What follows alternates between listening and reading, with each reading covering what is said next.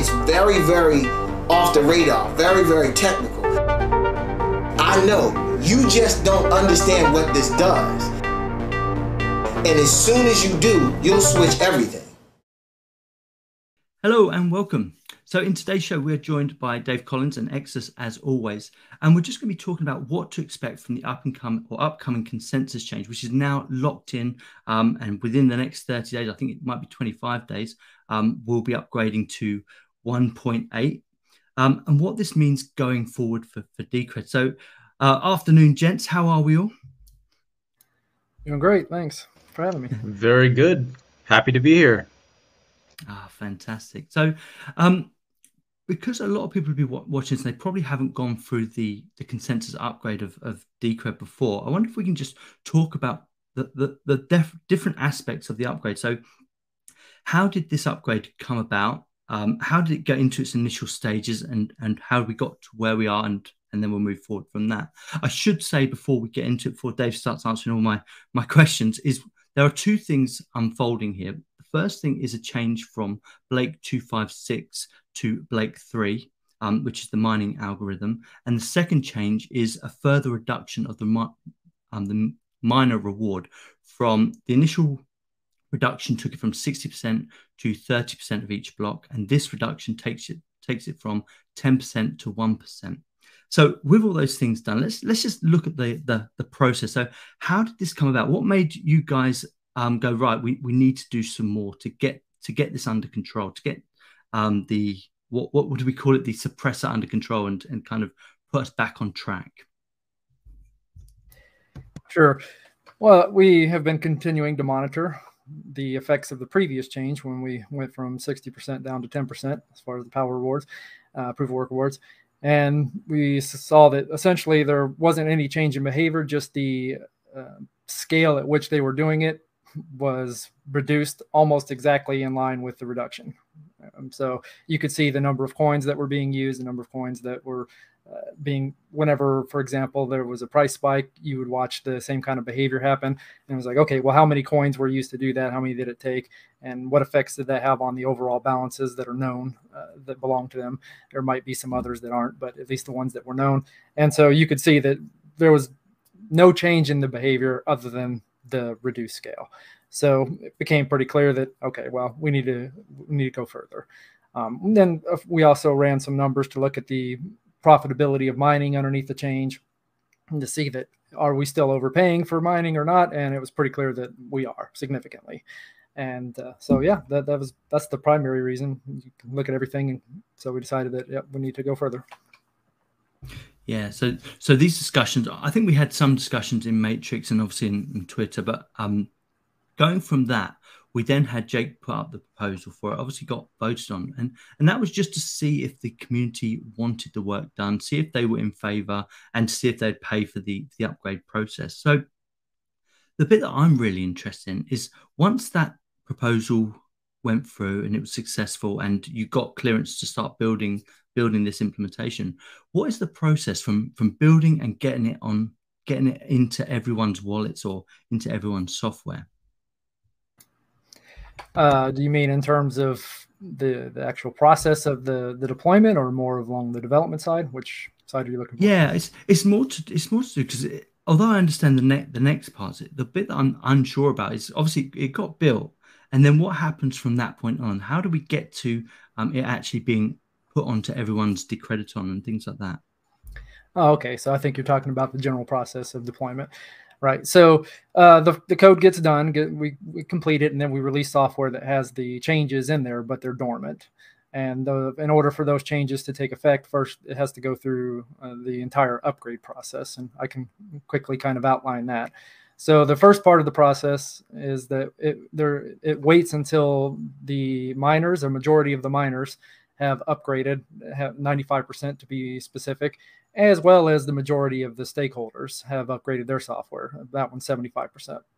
So once those two things have happened, the voting can then begin.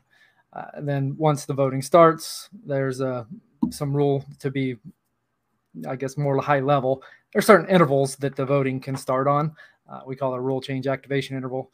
But essentially, what happens is is it's it's a system that so everybody kind of has some heads up, uh, or they they'll know exactly at what block voting can start, when rules will lock in, uh, or when they'll activate and things like that. So rather than uh, it'll kind of happen whenever enough votes are received or or having some kind of a relative system, it's it's it's more of an absolute system where you know exactly that if it happens, it's going to happen on these specific blocks. Um, so okay, so then once the voting starts, everybody votes, uh, and if it passes, uh, which is uh, it has to have a, a majority of the votes that pass.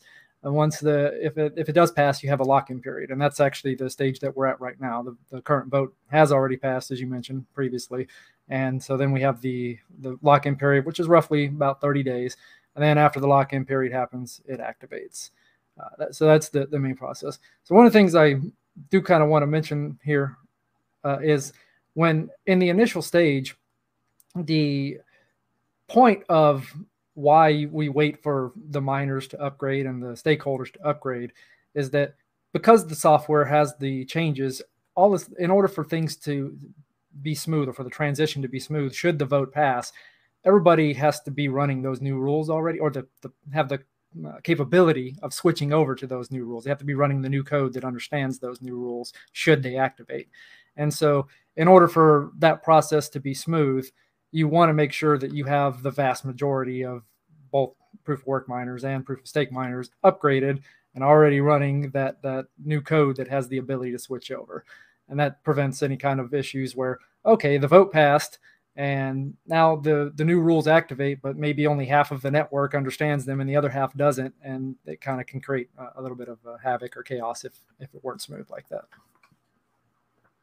Yeah that, that that's great. Thank you david. It's, I, I kind of because we went through this just over a year ago. So the first the first um, um, miner switch or the reduction of miner rewards was May 15th of last year. I kind of remember remember all these parts and, and going through it live is, is quite an interesting process, really. Um, and the one thing that I wasn't 100% sure about is, is is that initial stage, which how does the how does the actual software get implemented? And thank thank you for um, just going over that for us. That's that's brilliant.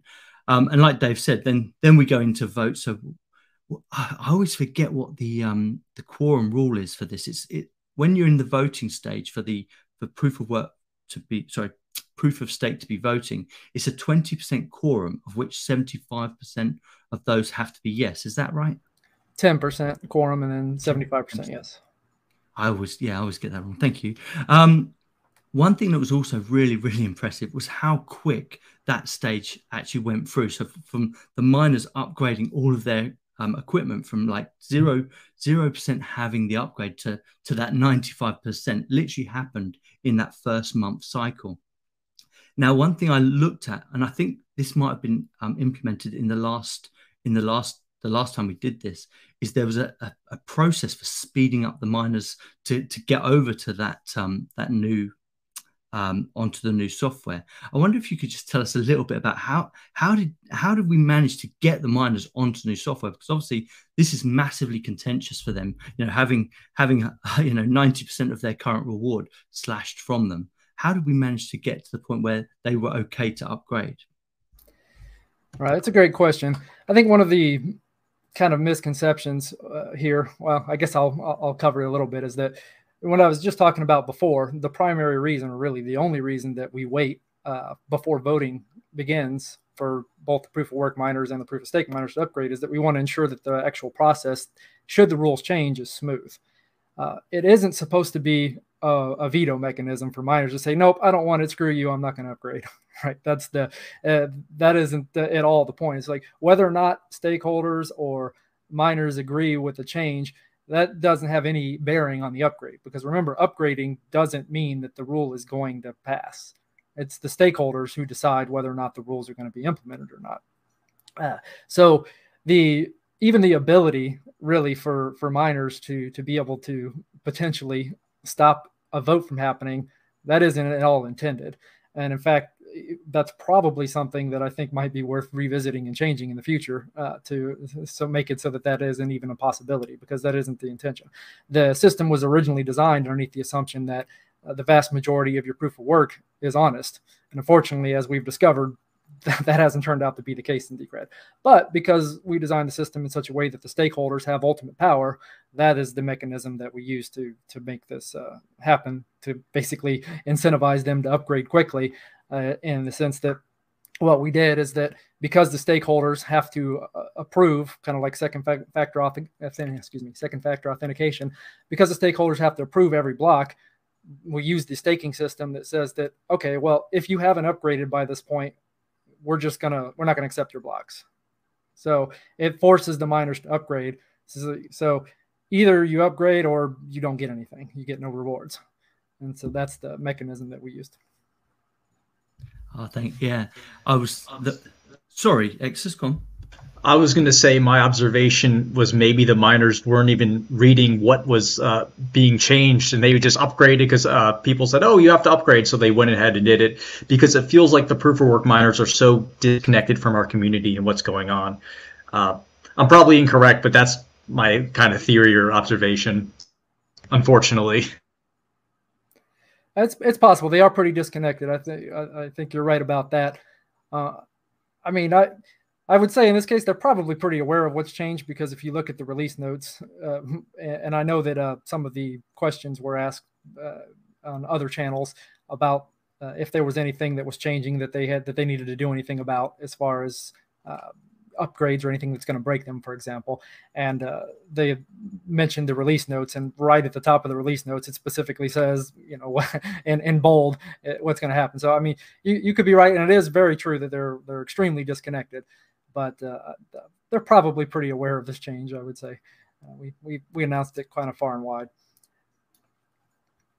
Yeah, I'll... but yeah, this this change happened so fast. It, it, felt much faster than the last change, and it felt like you guys pushed it out in a certain window, so where everything would would sync up really fast.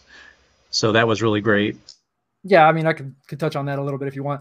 So usually we have historically tried to give about a month of upgrade time from and so kind of sit back and we calculate it. And we usually we're just we say that okay well if we're going to release the software say on august 1st we want to make sure that they have at least until november 1st to, to upgrade something like that. Sorry september uh, september 1st so they have a month or give or take but this time, what we did is we actually looked at when the remember uh, I think at the beginning I mentioned that there's those those actual intervals, those specific blocks at which things can progress when the vote can start, for example.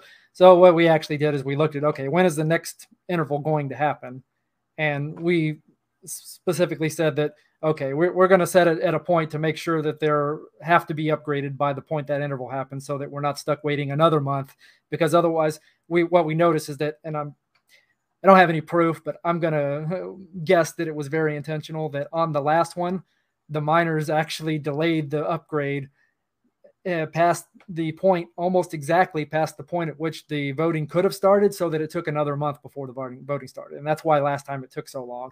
Is that and if they had upgraded and they had they could have easily have been upgraded by the point they were given a month, but because the way that that interval fall that fell that I just talked about, it fell that so the the month upgrade window came just after the point at which the uh, the activation point or the uh, the rule change interval or that point at which voting could have started it came just after that point. And the result was is that it ended up taking like another 29 days before the vote started because they seemingly intentionally waited till the last minute so that it would go through that.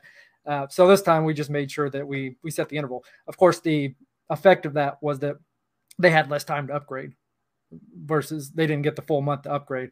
But uh, we didn't feel like that was a big issue because the reality is is that upgrading for a miner is takes less than 20 minutes. Nothing changes for them. All they have to do is go run the latest version of the software. They don't have to to upgrade any anything else. Unlike a lot of times, if you're dealing with uh, some of the other things such as the decentralized exchange or wallets, they might have to implement uh, new features. For for example, even with this change, uh, you, you, they have to upgrade or um, sorry, they have to implement the ability to change the subsidy that's being produced for votes, for example. So there's different things that have to be upgraded. From a miner perspective, though, they literally have to do nothing except for run the new software. They don't have any less than 20 minutes of downtime. So we we figured uh, two to three weeks was plenty of time. Yeah, oh, that's that's brilliant. I was we was having a conversation in the NSA group, um, which is the No Scam Alliance, with a with a Digibyte member, and she asked me, she said, you know, how how are you going to get that to pass? How the miners ever going to um, agree, agree to that? You know, um, so I, I walked them through, and, that, and they were they were gobsmacked. And and when when we was talking about how quickly this this had all progressed, it, it, it is actually quite astounding. Um, that these mechanisms are in place and and this could this is probably the most contentious um, upgrade that there could there could possibly be where the main people are involved I, I, think the only other one that might be more contentious is if it went the other way where we we said okay we're now going to um, reduce the amount of proof of, proof of stake um, out of interest and if you don't have the answers it's not a problem but out of interest are there any mechanisms to kind of get the proof of stake voters to to upgrade in, in much the same way that we do with the miners?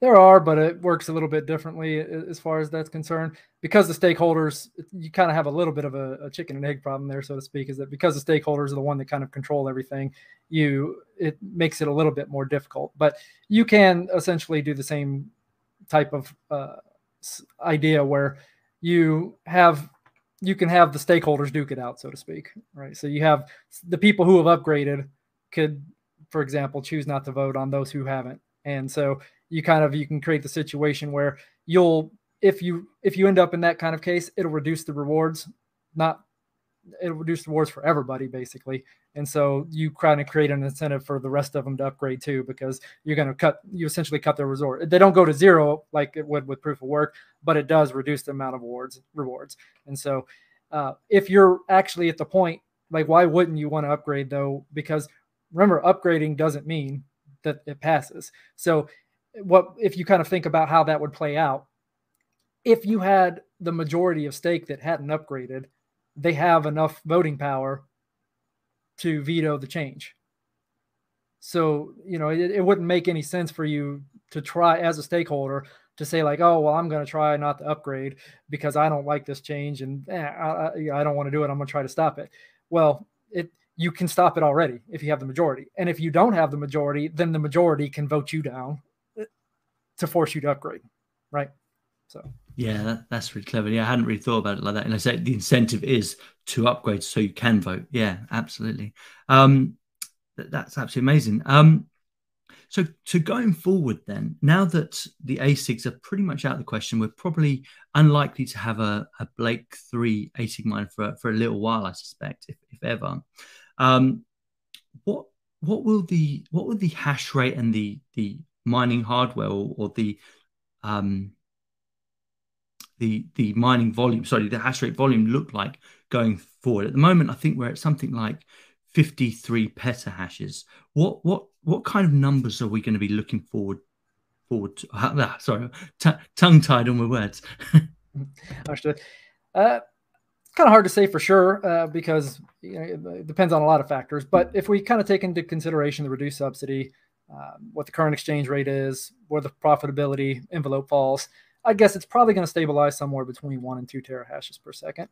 And it might, uh, on the surface, that might sound a little bit alarming, particularly because, as you just mentioned, I think we're in between 50 and 55. We're kind of uh, oscillating somewhere around the petahashes, that is, sorry, 50 to 55 petahashes. And so obviously uh, going down to one or two terahashes seems like a, a, large drop in hash power, and it is. But it, it's probably worth noting that uh, the main concern typically when it comes to the, the amount of hash rate you have is the how it affects the security of the network in terms of the attack cost.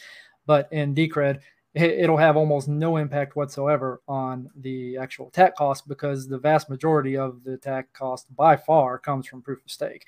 And in fact, because the amount of proof of stake or the percentage that's going to proof of stake is going up, we're actually going to get a, an amplifier or an even larger effect uh, security on that side of it that more than makes up for the, the any security that you would lose on the proof of work side. I believe it's uh, the last time I calculated it, it's somewhere around uh, 10 times increase. In fact, so so it's not a, it's not a reduction. In fact, it's an increase in security as far in terms of the attack cost.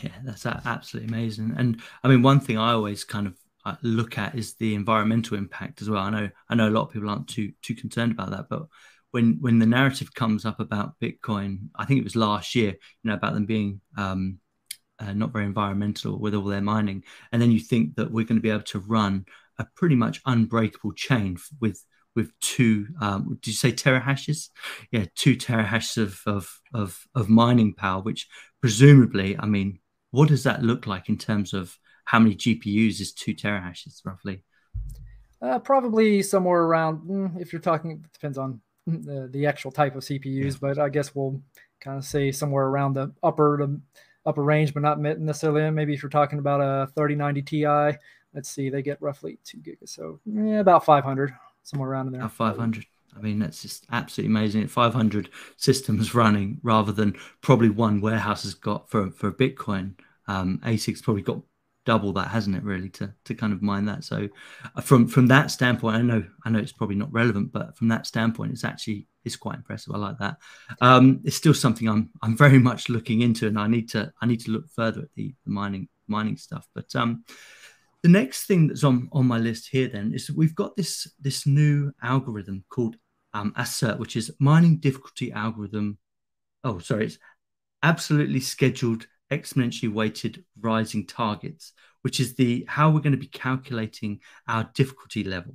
Um, it looks crazy interesting, and I think pre-show we had little discussions on that. It's just a way of keeping on track. But I wonder if you could, um, just for people not familiar, um, what what is the ASERT mining algorithm going to do and how's it going to help this scenario that we're going in, going into? All right.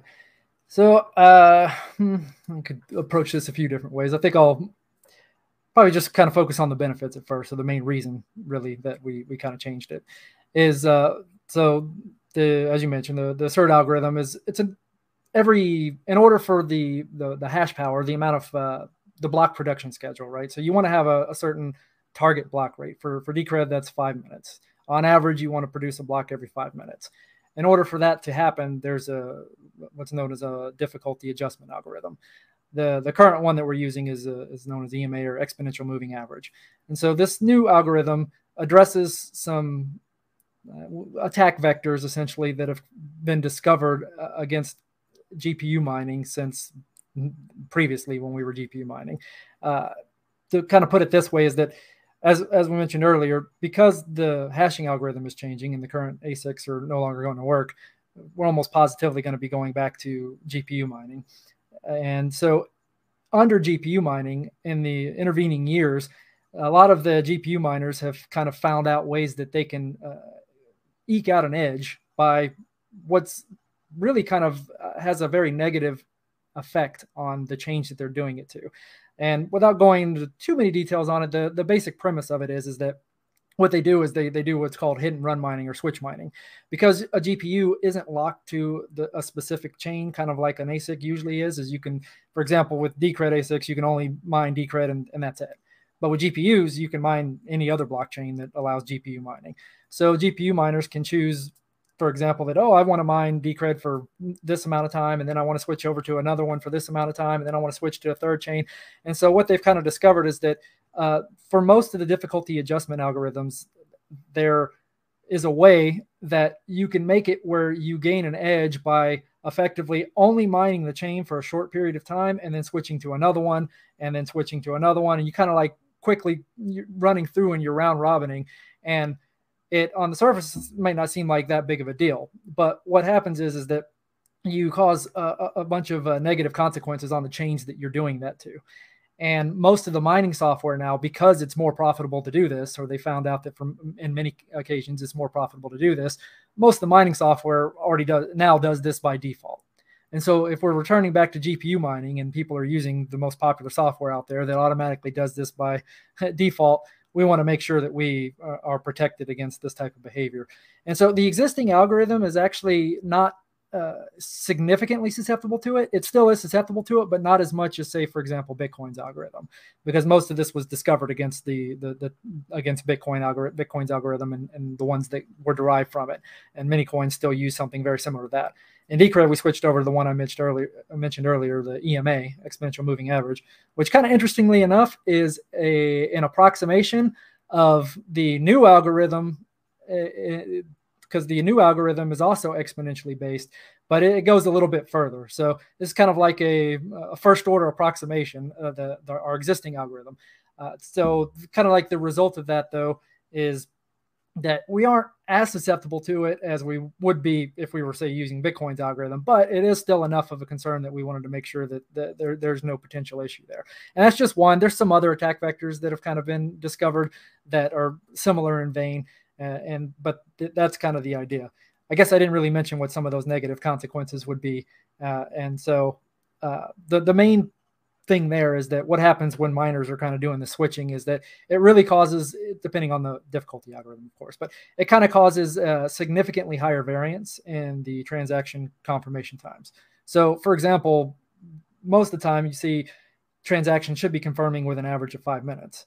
But when this type of behavior is going on, you could actually have periods that might take up to an hour for per transaction confirmation for days on end.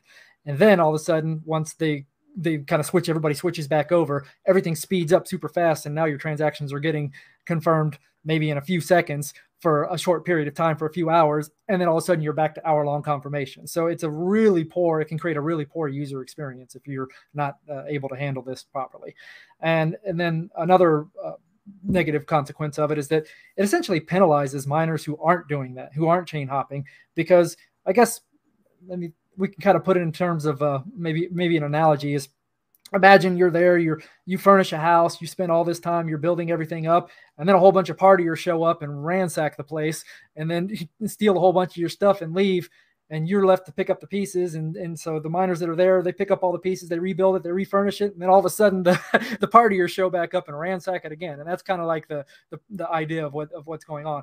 And so you then disincentivize disincentivize the miners who are kind of doing what they should be doing, which is providing hash power and steady mining the chain.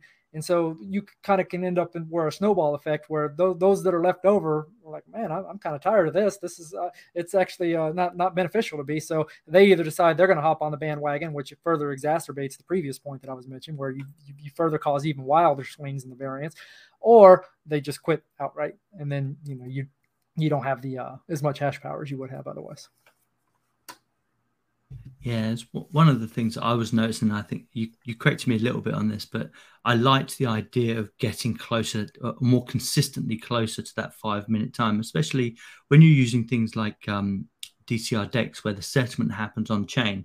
And I, have been in periods of time where it's taken 10 20 30 minutes for, for a block to, to go through then all of a sudden you get three next next and i actually noticed that more on um, chains like litecoin as well where they've got these really short um, it's got these really short confirmation times but it, it can take like 10 15 minutes for one and then all of a sudden all five come through all the next four come through pretty much instantly after that. So from a consistency and a, a user user experience point of view, I, I see this being a, a, massive positive. Actually, I, I, was looking through the algorithm. I thought, wow, that's that seems really really interesting. And I really like the fact that you guys are are so on it that you're thinking about all these these edge cases as well, which is absolutely brilliant. Um, well, I, I do kind of want to talk about that because it, it can be kind of confusing. So, uh, there is the, the the mining process by its very nature is does have a, a bit a high amount of variance built into it within the whatever your target block time is, right? So I do want to make it clear that this algorithm doesn't make it so that you end up with a block every five minutes exactly on five minutes. You know, it's it's not that. It's still a Poisson process uh, for for those not familiar with the mathematics of the terminology. There, basically, what happens is is that you you you target that you want a certain event to happen with it with a, an average time, or I'll just put it in terms of decred. You want a block to happen on average five minutes. But the individual blocks themselves, you might have a block come in after one second, or you might have a block come in after 10 minutes. So there's a, a distribution. That's called that's what the term that I just used. So if you look at the actual distribution, the way that it works out is that you you generally are you're going to have a, a long tail where you have a very low probability of having these longer blocks where you, you for example you might only have i believe it by the time you get to 99% of the blocks will be generated within 30 minutes so you might have a every 1% of the time, you might have a block that takes 30 minutes to be found. Whereas the vast majority of time, on average, though, you, those are all going to be um, averaged out so that it's five minutes. So you have some blocks that are one second, some blocks that are, say, 30 minutes, very few of them, but you might have one that's 30 minutes. But then you have a whole bunch of blocks that are one, five, 10, uh, seconds, a minute, two minutes, and so the average time is approaches that five minute. So the behavior that you just kind of described, where you might see it where it looks like a, a, couple of blocks show up pretty fast next to each other and then you're kind of waiting around for 10 minutes. That won't be any different. That's kind of part and parcel to the mining process. Uh, what i was kind of referring to though is that uh, the I, I kind of have to describe maybe a little bit of the way that the mining process works uh, currently as well as right now the, the, the existing algorithm the, the exponential moving average one it works on the idea of, of windows. In fact i think you guys might have seen the value that every 144 blocks right now the difficulty changes and so the point of that difficulty, as I mentioned, is to keep the target or the average target block time with in where the five minute where it's supposed to be. And so it does that by looking at all of the most recent blocks and the the current algorithm. It has a whole it goes back a whole bunch of windows. So those 144 block windows. And it will go back and each the most recent ones are weighted heavier there's more emphasis put on the most recent ones than the previous ones because the most you, you assume that whatever happened most recently is more relevant than whatever happened in the past. But you don't want to make it so that it only applies to the most recent things because then you have too much oscillation. Uh, so there's kind of a, a, sweet spot. It's kind of like an optimization problem, if you will, that there's kind of a sweet sweet spot to okay, how much do I want to lend credence to the most recent changes versus the fact that well, I don't want to put too much emphasis on it because then there's too much variance. But the the end result of that is what you have is that the hash rate sort of oscillates over time. So you know you get your difficulty goes very high, and because the difficulty goes high, it, the the profitability goes down. As the profitability goes down, hash power uh, leaves, and so on. And so you, you create this uh, sort of a sine wave going on. And so when when I'm talking about the either the attack or the much longer, say potentially hour long uh, confirmation times for transactions, the the what happens there is that the oscillations are very are much larger than they should be. So you're going to have that baseline variance. Hopefully this makes sense here. You're going to have that baseline variance that I mentioned where you might have some blocks that are a few seconds and some and very very rarely that block that's 30 minutes. That won't change. But what will change are those huge oscillations that cause that amplify the effect so that it's even worse than it than it is going to be with just the normal typical variance inherent in the mining process. Hopefully that made sense. Uh, yeah, no, Dave, that that you know, yeah, um, I, I, always kind of get into these things. I understand them a little bit. It's not until you kind of sit down and say, "No, this is how it's got. This is how it is." And I really appreciate you going through that with me. That's absolutely amazing. Now, um, I've got a couple more questions, but before before we go any further, um, just want to say to anyone watching, we've got like six people watching, which was absolutely brilliant. Um, if you've got any questions for Dave, if there's anything you want to know, if you've got any general questions, absolutely just post them away, and we'll, we'll do a we'll do a little Q and A in, in, a bit as well. Um, Exitus, we're a good good point. Have you got any more questions? Um, yeah, the main question I kind of had regarding to this this change is: Do you think uh, that there's a chance we will raise the proof of work reward again in the future? Maybe maybe the GPU mining is just really successful and it's attractive to people. Maybe there's a possibility we can raise that number for one percent, maybe just a little bit higher. I was just wondering if you you had any thoughts on that. Well, I think start off by saying that you know we can't discount anything because at the end of the day, it's the stakeholders who choose what to vote on or not. So you know, it's a it, it's a possibility. I will say, like for me personally, unless something drastic drastic changes, I I really don't think that raising the power makes a lot of sense because uh, you know if you consider how far along we are in the emissions curve, number one, and then you also have to consider the negative consequences of highly profitable mining. Uh, so maybe I'll, I'll, describe like how the mining is supposed to work uh, uh, versus how it has been. So I think maybe that the there's kind of this I would say a misunderstanding that has cropped up over the years where pretty much everybody just kind of thinks that proof of work somehow magically is always better and it always just works regardless. Um, that really isn't true. The whole purpose of proof of work, really, its intended purpose is that it's supposed to behave similar to gold mining. In fact, that's why it's called mining. that's where the name came from. And if you look at the way that gold mining historically worked, and really even still works, is that it's supposed to track the cost of production. So when the profitability goes up, you, your incentive, of course, to mine more uh, goes up, or in other words, to add hash power to the network. And that leads to more participants. And then similarly, once more people show up to mine, in the in the case of gold, you have more miners out there with picks or whatever or, or equipment working. Whereas in the mine, whereas with uh, with mining in terms of cryptocurrencies, there's more hash power shows up. But now you have more competition, and because you have more competition, the profitability should reduce accordingly. Uh, obviously, in Decred, that hasn't happened at all because the the PoW side, the proof of work side, simply isn't working properly, and that's because there's a monopoly. and, and so, bricking all the ASICs is going to to break up that monopoly. But it's kind of like so if you reduce the actual uh, not reduce if you increase as you're saying if there's if you were to go ahead and increase the PoW reward what is the effect that that's going to have? Well you make it much more profitable. If you make it much more profitable then what what is uh what effect is that going to have generally speaking on the actual value of the coin? It's going to make it go down right? Because the kind of the expectation is is that usually as the value of the coins increase, you want pri- you want mining to become more profitable because the value of the coin is increasing, or the value of the asset, as opposed to you make it more profitable by just dumping more coins, which reduces the value. Right. And so that's why, in my opinion, I don't really think it makes sense to raise it.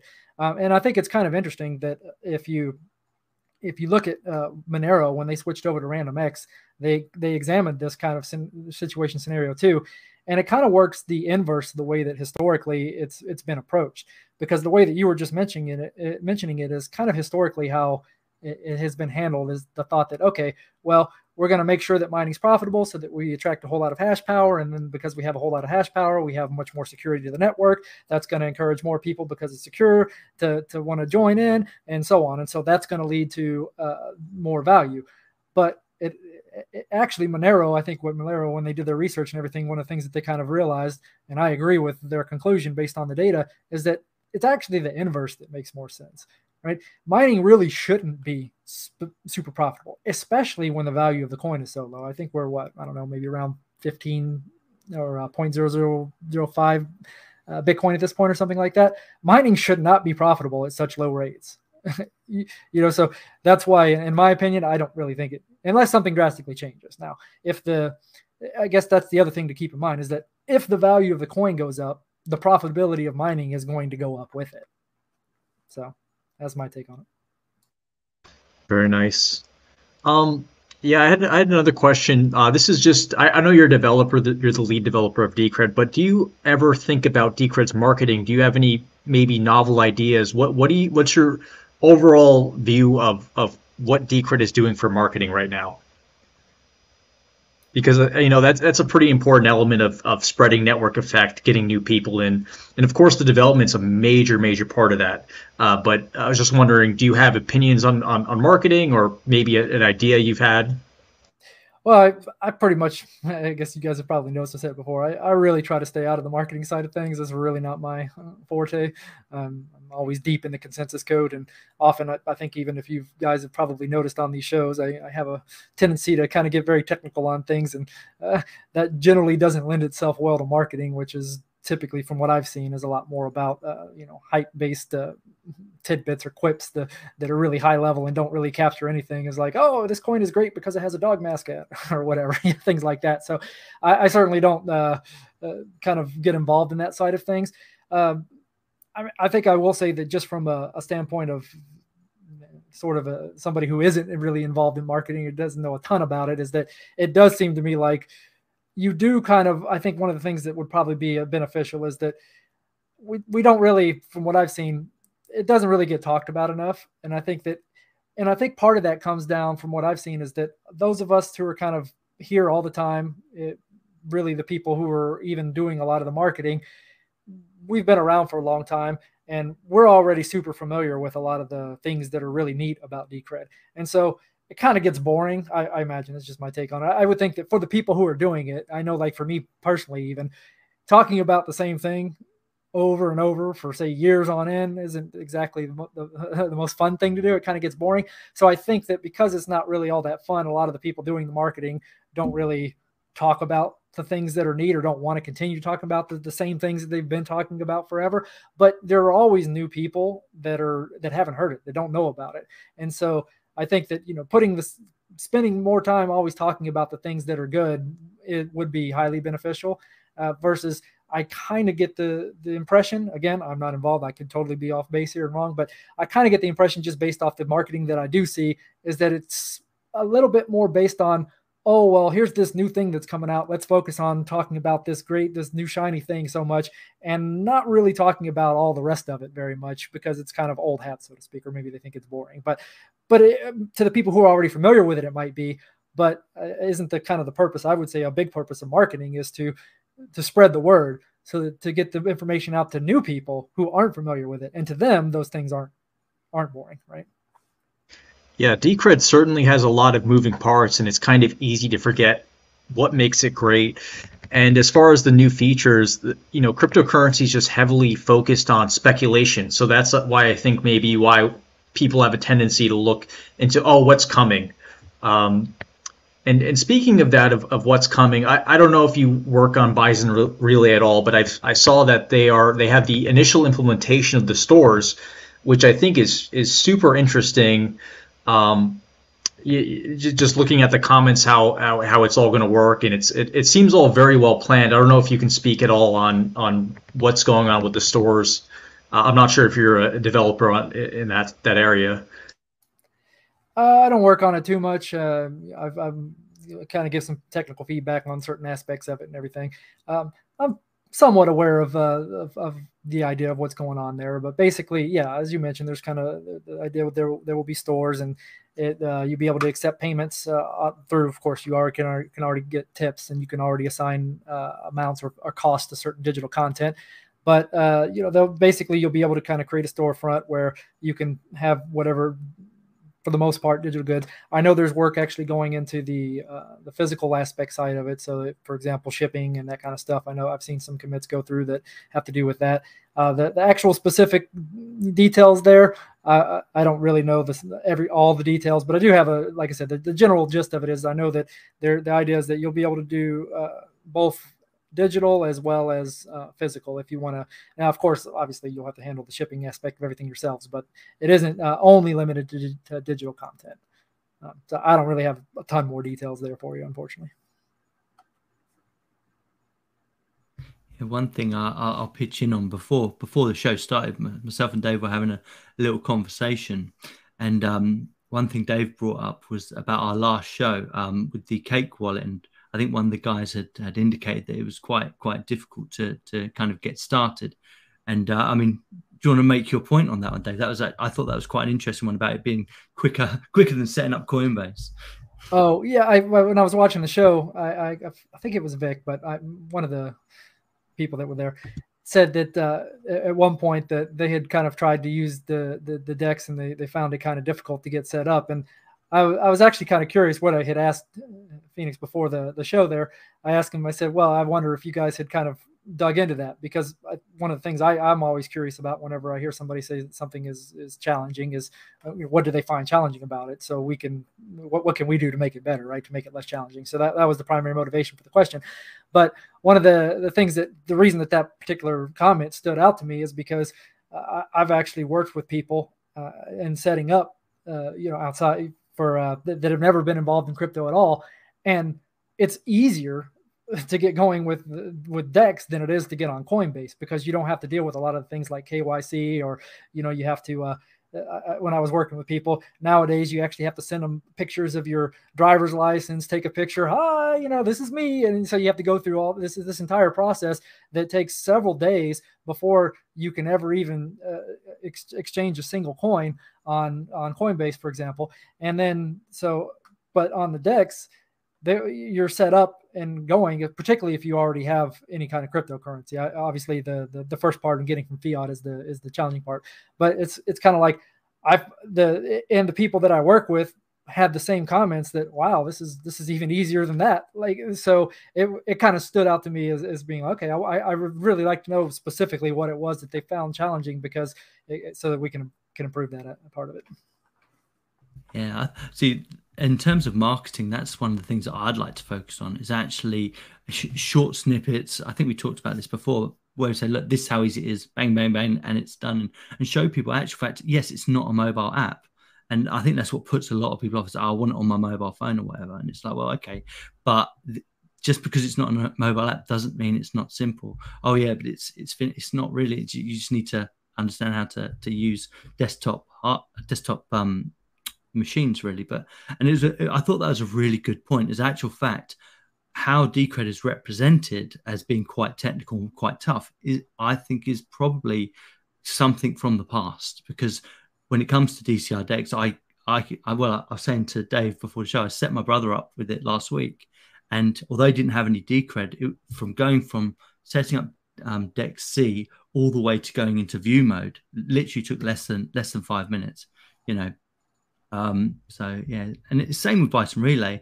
When you look at when you look at the um prepaid video that i did recently i literally had that set up. Obviously it was with myself on two different machines but it literally didn't take very long to get all of that set up which was really really really awesome. But um yeah maybe that's something we should focus on with marketing. Just my my five cents of course. That makes sense. Um, Exitus, it looks like we've got a couple of questions. Are they any good?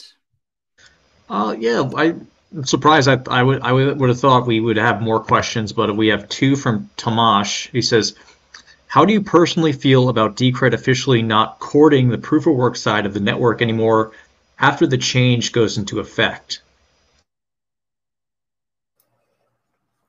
Um, I, I, pretty, you know, I kind of agree with that. I do think that we want to retain PoW at least, certainly for the foreseeable future, because it does actually provide some nice benefits. One of the the major benefits is you that it provides is actually it's a really excellent source of entropy that's very difficult to get from uh, in a pure proof of stake system. And uh, the reason that that's kind of important is that it's not impossible to do it with pure proof of stake, but you can kind of run into a situation where once the existing stakeholders have captured the system there's basically nothing you could ever do to undo it. Uh, and so that's kind of one of the big uh, downsides that it really has to be dealt with with proof of stake. And because proof of work, it, every single block is constantly injecting entropy into the system. That changes the the votes that get selected, and that so because the that is something completely outside of the control of the stakeholders in terms of the that that amount of entropy it makes it impossible. It really kind of actually increases the security makes it so much harder for any kind of proof of stake capture to, to, to happen. Whereas in a pure proof of stake system, if you somehow mess up in the your, your algorithm that you're using to try and feed entropy in the system, it's sort of like a self uh, feeding entropy in in in a proof of stake system. So if you end up in that situation where if anybody, for example, just to to, to make it a little bit easier to, to consider, is like let's say that you ever have a scenario where a single stakeholder ends up getting every single vote in a block if that were ever to happen under proof of stake, unless you have other mechanisms to fight it, and there are some, but it gets very complicated. And and if you mess this up, you could end up in a situation I'm about to describe. Is like if you had it in the situation where you weren't properly combating against it, you could end up having, if you had a case where just by pure random chance somebody ended up getting all five, the same stakeholder who with with malicious intent ended up getting all the votes, they could literally control it from then on, period, forever because they would be able to choose the next votes that are chosen and they just choose themselves over and over and over and over and over. And so you you could get into that type of situation under proof of stake. There are, there are of course ways to combat that but you don't even have the possibility of that occurring for example when you have the the hybrid system because you constantly have that external source of entropy injecting it in there. And so that's one of the the major benefits. And so get moving away from that i think is is uh, something that uh, really it requires a lot of thought and it even has a, a, bit of danger involved in there because you know if you if you overlook something when you're going to these type of systems that that is a very real possibility just one of the potential issues that can can arise. So i do think that uh, it, it's certainly worth keeping it around. But i do agree with the, the the other the premise of the question i think. One of the main premises that uh, I, am pretty sure at this point, I think it's pretty pretty clear that we're not courting proof of work anymore. And in fact, if I'm of the mind that if ASICs get developed for the new algorithm, I'm just going to propose that we change it again. Uh, you know, I, at this point, uh, it's pretty clear to me that it, it, really all the theory around uh, ASICs and the way that things should work. In theory, it sounds great. It clearly doesn't work that way. There are too many other factors that weren't that didn't go into the theory there that have been discovered over the years, and basically you look at every coin at this point outside of bitcoin that in fact it even is true to a certain degree in bitcoin but because they were the first they sort of kind of got over the curve so to speak.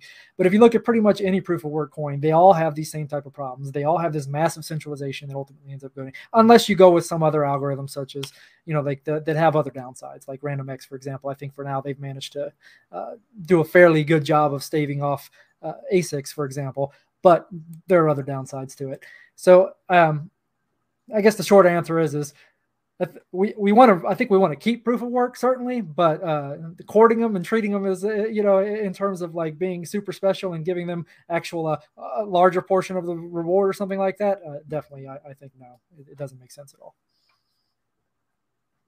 Yeah, I agree. Yeah, I agree. Okay, great. Uh, he has one more question. He says, "Do you see the new rules as a reset and a releveling of the playing field?" Where we attract only the best aligned people and only accommodating more hash rate in lockstep with the recovering price. Yeah, definitely. I, I think that that's actually uh, one of the main kind of points of getting rid of the existing ASICs is that, you know, if you kind of look at the way that it, it is right now, um, being conservative, uh, essentially there's roughly about 7,500 coins that are being generated every month uh, that, are, that are going to the, the the ASIC miners, and we know that at least 90% of those are the same entity or you know or a small number of people who are, who are all sharing control.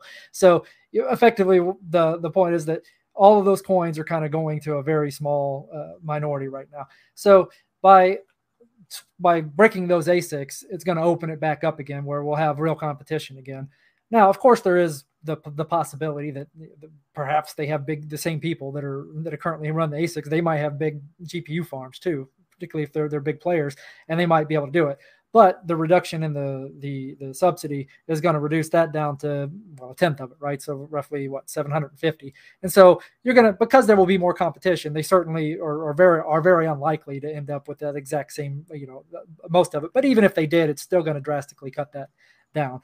Um, and the other big thing is that because uh, this kind of goes back to what I was mentioning earlier about the the the way that you really don't want mining to be super profitable uh, be, in at the current time you want the profit to come retroactively. You want the profit to actually be a result of the increase of the value of, of the coin.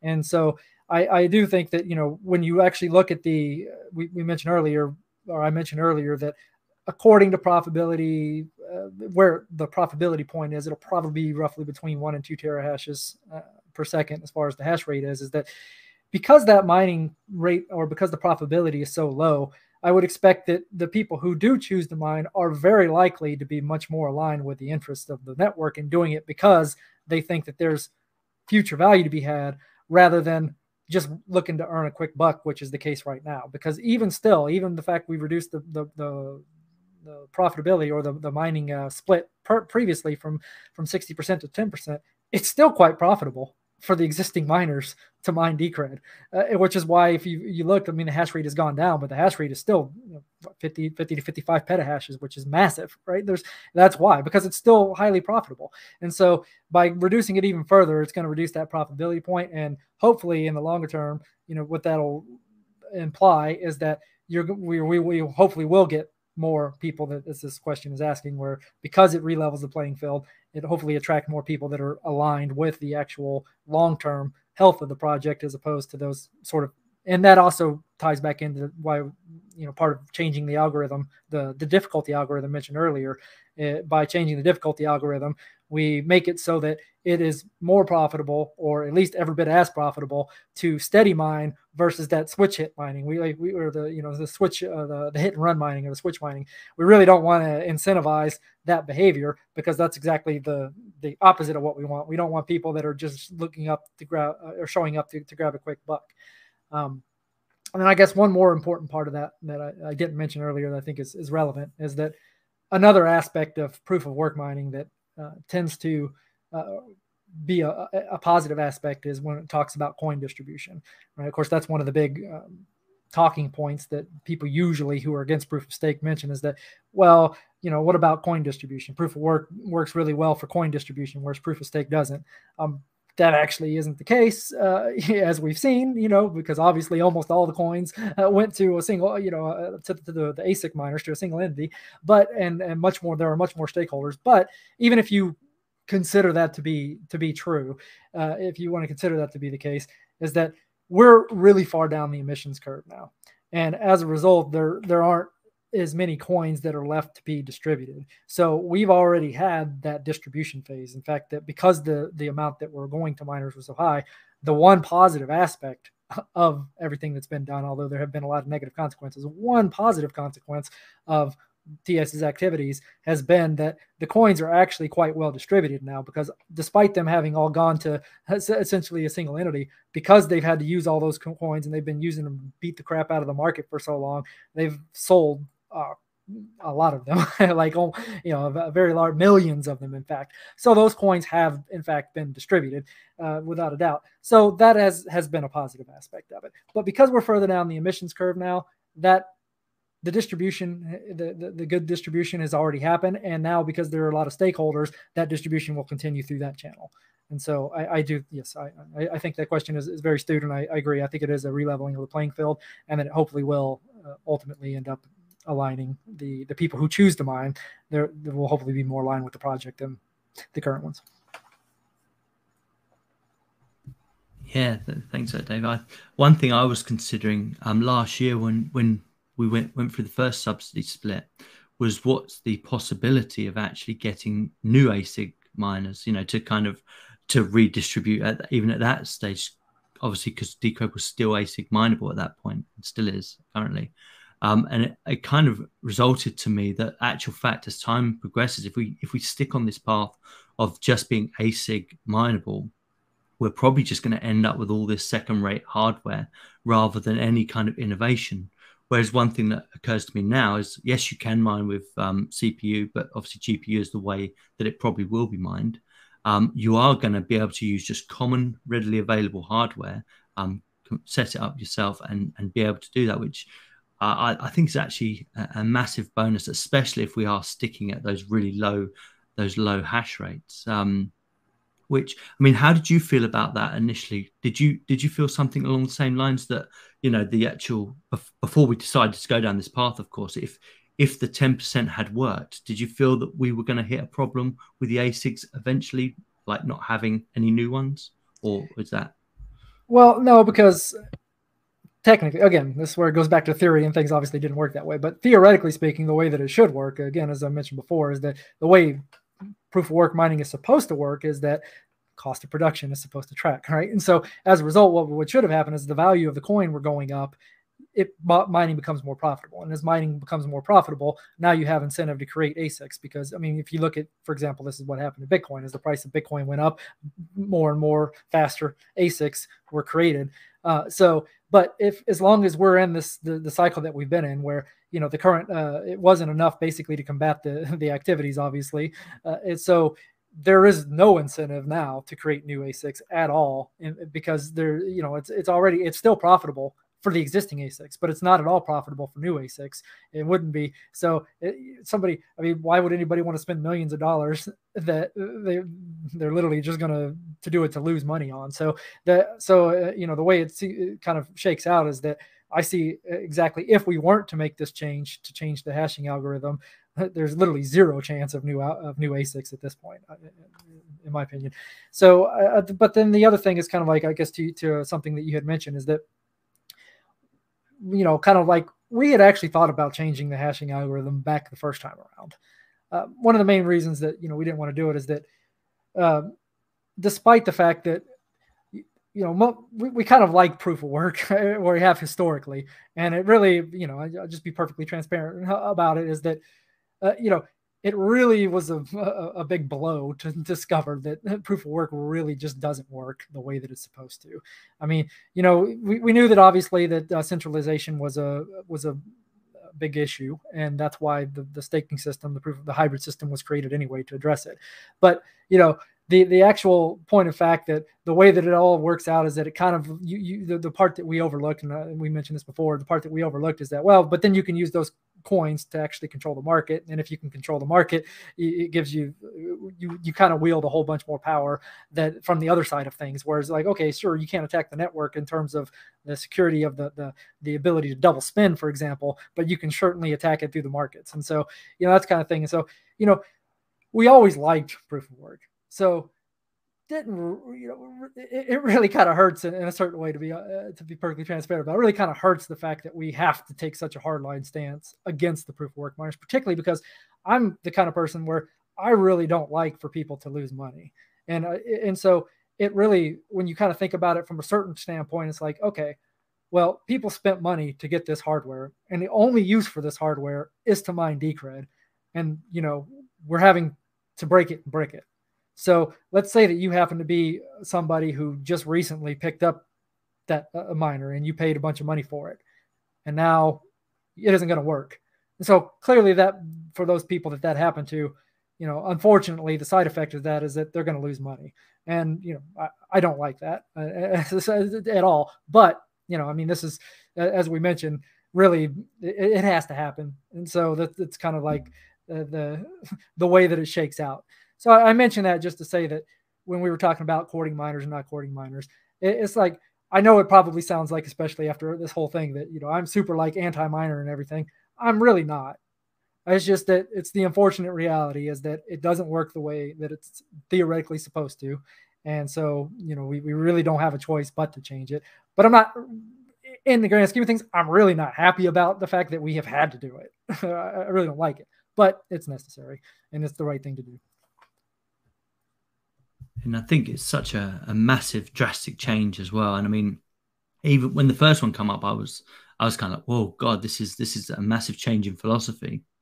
But then when when you guys brought brought this one up and and actually bricking the ASICs, you know, it, it was it was an absolute shock. And I and I think um, at, at, that point, um, maybe it was inevitable. And certainly looking at the research where it was it was still continuing. So it is it is a shame, and I think yeah, I, I do sympathise with anyone that has um, lost money on on new miners. But like you said, most most now should be massively in profit. Oh, they were paid off a long time ago, years ago. Yeah, yeah. because uh, to my knowledge, there hasn't been a new a new ASIC for for at least three years. And uh, maybe I'm wrong about that, but yeah. Um, Exitus, eh, yeah. Any any other questions we got? Uh, no, I'm a bit surprised. I was expecting the, the chat to be filled with questions for Dave. Uh, I have I have a final question. I know we're at the uh, hour mark here. Um, obviously, 2023 has big, been a really big year with these consensus changes, and everything's gone you know really smooth just far. I believe we have about 23 more days of uh, this this uh, lock-in period before the changes go live, which is amazing. Um, so Decred is all about evolution and uh, getting better over time. My question is uh, what new development features or ideas uh, do you think are going to come Decred's way, maybe at end of the year or sometime in 2024? I know they've been working on the peer-to-peer mixing for the privacy, which is really really cool, and obviously the Bison Relay developments, and of course the Dex team is is uh, you know I, I, saw that they were working on Polygon integration, uh, which is fantastic. Uh, I was just wondering if you had any insights on what maybe what's coming. Yeah, I think you pretty much covered. I think the main things are going to be uh, there for there'll be a, a lot more uh, coming to Bison Relay uh, there. Also, uh, Dex. I think that one of the big things that we'd like to get there is more of the mesh network. So there's more than just the, the, the single server. It's already decentralized, of course, but you want to be able to share the order book amongst multiple servers, as opposed to right now it's decentralized in the sense that you can run it on multiple servers, of course, and then the the, the, the atomic swaps are obviously decentralized uh, by their very nature. But uh, there's really for the order book purposes or the the meeting place the, that uh, will be getting decentralized as well, called the Mesh Network. I think that's pretty exciting. Um, also, as you mentioned, uh, another big thing that I'm, I'm pretty excited about is the uh, peer-to-peer mixing as well, because uh, again, uh, when you look at it right now, the meeting place, again, the, obviously the mixing process itself is very decentralized, but the actual meeting place isn't. And so that will decentralize the, the, the meeting place, so to speak, and uh, put it all throughout the network. Um, so that, that that's another big one. And then I, I think that's probably the, the, the biggest things coming up in the in the near future. Uh, a little bit more in the future, I, I think that uh, we'll be looking at some of the some more uh, ideas in terms of. Uh, I think Jake had mentioned it before. We'll probably look at doing uh, something along the lines of doing NFTs properly, something along. I think no, those are just set, probably the major ones. You, you just set the internet alight with that one. yeah. Um, I, I know a lot of work. I know Dave, you work on DCRD, and I know a ton of work goes into that. Of course, a lot of that work isn't necessarily exciting to the larger cryptocurrency user base, but it's super, super important. So I want to thank you for just uh, keeping that, uh, the, you know, the DCRD SPV syncing super fast and lightweight and all that. Yeah, I appreciate it. It isn't always the most glamorous thing for me, as you mentioned, from a user perspective, but you can really uh, see the the effect of it all whenever you you try to sync the network, for example, when you're actually using it. So I appreciate that. Thank you. Yeah, yeah, absolutely. Um, really good work. There was one question since uh, since no one in the audience wants to ask a question. I do have one question, and that was about the um, the other part of the um, consensus change, I believe, which is the minimum fee. Is that right? Uh, minimum uh, transaction fee. Is that part of this new new one? Um, where you have to actually have. Uh, uh, I've messed up now. I'll, I'll ask it. You'd ask? Okay. I, am not sure about a minimum fee there. Uh, oh, look at the questions. I, no, it's not. It's not part of my list. It was just a, a question I was having. Um, I noticed a, a, few months ago there was there was transactions in the mempool that had like lower than the minimum fee, and apparently that was that was part of the oh, change. I got you. Sorry, I didn't yeah. phrase it very well. Okay. No, that's fine. Uh, no, it, it's not a consensus change. That's just a, a relay policy change. Uh, so yeah, okay, I got you. So currently, um, yeah, that's, that's, that's a good thing to talk about. It's a, it's a nice change because uh, it has a good user effect. Uh, right now, the way that things work is that historically speaking, there was the whenever you send out a transaction, the transaction goes out to the network, and of course, it gets it gets added to all the, the memory pools, and, and it's waiting to get mined. Well, if you pay too low of a fee, the miners won't mine it because they're they're not going to mine anything underneath a certain uh, value, typically speaking. So uh, it used to be that whenever once you spin a transaction that there's really nothing you could do about it to increase its fee or to so you could have could have ended up in a situation where you have a, a, a, transaction that paid too low of a fee essentially getting stuck forever because if a miner never mines it and there's no way to increase the fee right? It never gets mined. So in order to combat that, uh, what we did a long time ago, this is actually back at launch, the, the way it was at launch, is there's a there was a priority based system that uh, it, it considered how old the coins were that were being spent, and that age factored into a calculation that increased the that uh, was a priority. So rather than only considering the fee for inclusion in a block where a miner chooses to mine that transaction just according to the fee, they really were choosing the transactions based upon their priority. And there were a few other factors that went into that, but one of the main ones was that age. And so the result of that is as time went on, the age would increase. And as the age increased, it would increase the priority. So ultimately, if you paid a transaction that was too low of a fee, it wouldn't get stuck forever because that priority would raise over time and it would get to a point that eventually it would be at the minimum priority necessary to be mined. And so we addressed it. Well, um, probably what has been a couple of years now, I want to say. I'd have to go look to be exact, but we implemented uh, the CS, the actual uh, um, child pays for parent, CFPP. What is it? Uh, CPFP, child pays for parent. We implemented that, and the, what that allows you to do is it allows you to create a new transaction that spends the output of an unconfirmed or a transaction that hasn't been mined yet, and increase, and then you consider that entire chain as as the the overall fee of the entire chain is considered rather than just the fee of that one transaction. Or to put it simply, it allows you to increase the fee that a transaction pays with by spending the output even before it's been mined uh, that gives you a way to avoid that situation that I mentioned before, where you could end up with a transaction that is too low and, and without any kind of priority to raise it, you could in, you would end up potentially in that other situation I described. But now that that is the preferred way, and it's a much better way to handle the situation than the uh, priority based system. We now no longer have the priority; it's straight uh, it's straight based off fee. And the, the the the important part of that, of the user facing aspect of it, why that's much better, is that be, because the priority was based on multiple factors, what you would see if you paid or you created a transaction that paid too too little or too low of a fee, you'd kind of get an error, an error message that didn't necessarily make sense. It would say something like the priority of whatever is beneath the minimum required of, of whatever this other value is. And the thing is, though, is that as I mentioned, that priority value would change over time. And moreover, that minimum priority value that was allowed was also dependent upon the number of transactions in the block, and a whole bunch of other things that kind of came into play. And uh, essentially, what that means is that it's pretty confusing from a user perspective because all you would see is like, okay, well, this transaction has too low of a priority. Well, okay, well, what do I do?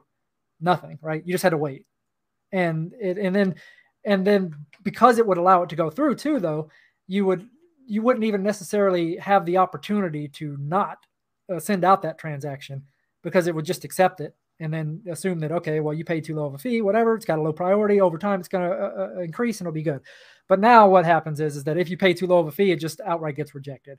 So if you mess up, if you're trying to say, uh, uh I could give you an exact example of, of where uh, some something that happened, uh, unfortunately to some people, is that one of the hardware wallets created they they messed up and they were creating transactions that were too low fee. But because those transactions weren't rejected, people were end up they ended up where they were the every transaction that was being spent from that hardware wallet was too low of a fee and then it would just have to sit there for some indeterminate amount of time until that priority that I mentioned raised enough.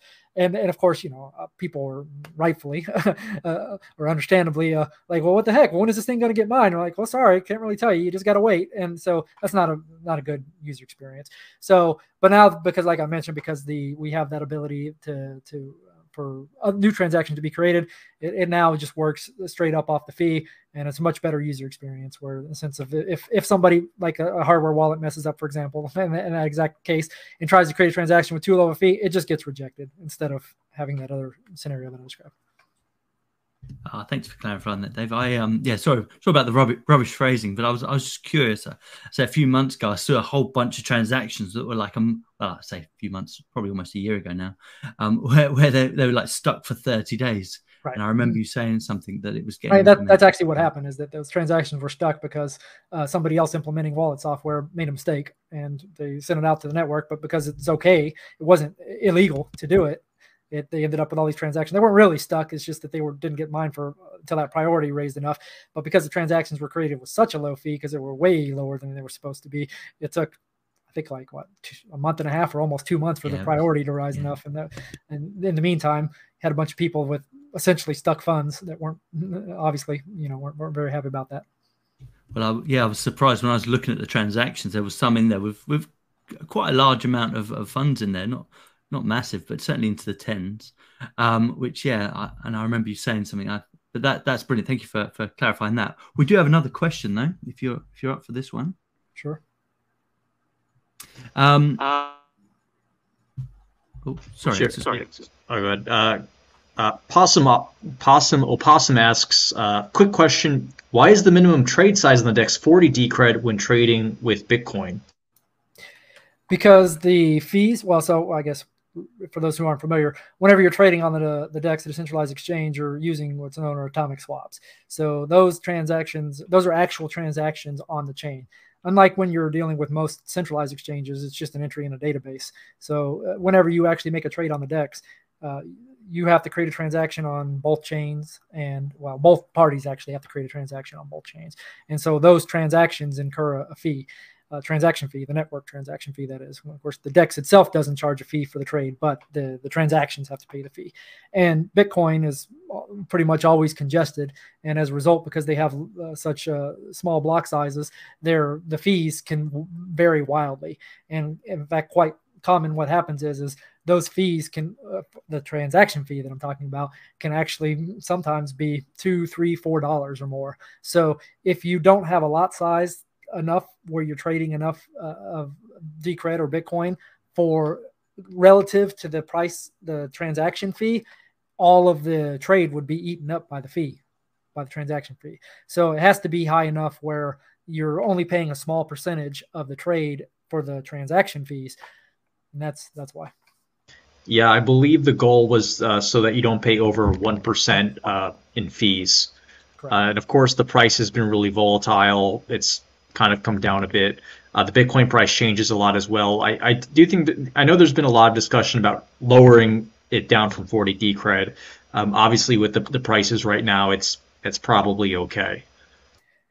Yeah, I, I mean, I since I don't directly work on the DEX, I, I can't speak specifically. I mean, I would imagine what I think should probably happen is that I would say that it would probably make more sense to lower the lot size, but then look at the actual current and kind of give a uh, some information that says that you know the fees are expensive right now. If you choose to go through with this, it's gonna you know be like five percent of the trade or something really high. Are you sure? kind of thing, right? Whereas uh, that way a user can choose. I, I mean, it still it does make sense why it is the way that it is because clearly, I mean, do you really want to make a trade if you're going to lose half of it in network fees? Well, probably not. But I mean, I, I I think maybe giving the user a choice so that when there are these periods like like you just mentioned now that where a lower lot size would make sense, at least the option would be there. Uh, you know, I, I, think that's probably not a bad idea. I'll, I'll, bring it up. They may not be, you know, amenable to the idea or not, uh, but uh, that might might make sense because obviously you got to consider the complexity too, right? You know, the more type of these type of things that you add, the more questions that people have to answer, and it, it complicates the process. So there, there's certainly a trade off there, but it, it, certainly is um it's a sticking point. I think that I understand that you know 40 having having a lot size at 40 can can be a large amount for people, but that really is the reason. Uh, you know, it, it, can it can those fees the the transaction fees can can eat up a lot of the trade if you don't have a lot size that's large enough to to make it uh, make sense. Yeah, and anyone, I think a lot of people, when they first try this technology, they want to do a small trade to make sure it works without any hiccups. Now, of course, right now with the Litecoin pair, it's super deep. It's basically no fees, and the, the lights, uh, the lot size is super small, so that's a really good alternative. But yeah, I, I certainly would like to see that, or uh, the lot size decrease for the Decred Bitcoin pair, and like you said, maybe have it as an option to where you know it lets the users know how much of you know what the fees are. Uh, but yeah, that's that's a that's a really uh, good idea. Yeah, absolutely. I, I, I think, think all that's all the questions. I, I don't know, Phoenix, if you had any extra questions. Uh, I could talk to Dave for hours, so but I better not. but um, it's been absolutely brilliant having you on, Dave. I, I, I love picking your brain, um, and, I, and I love kind of getting all this this feedback because it's always genuine to the point, which is is basically what anyone that's looking into cryptocurrency needs. You need to know the facts. I don't want to hear a fluff story. I don't want to hear any of this. I just want to know what what this this means. And, and I think anyone that's watched this or watching this in the future will, will see that they've kind of hit everyone every question on the head, and it's been to the point. It's been brilliant. And I, I really appreciate it, Dave. Thank you so much.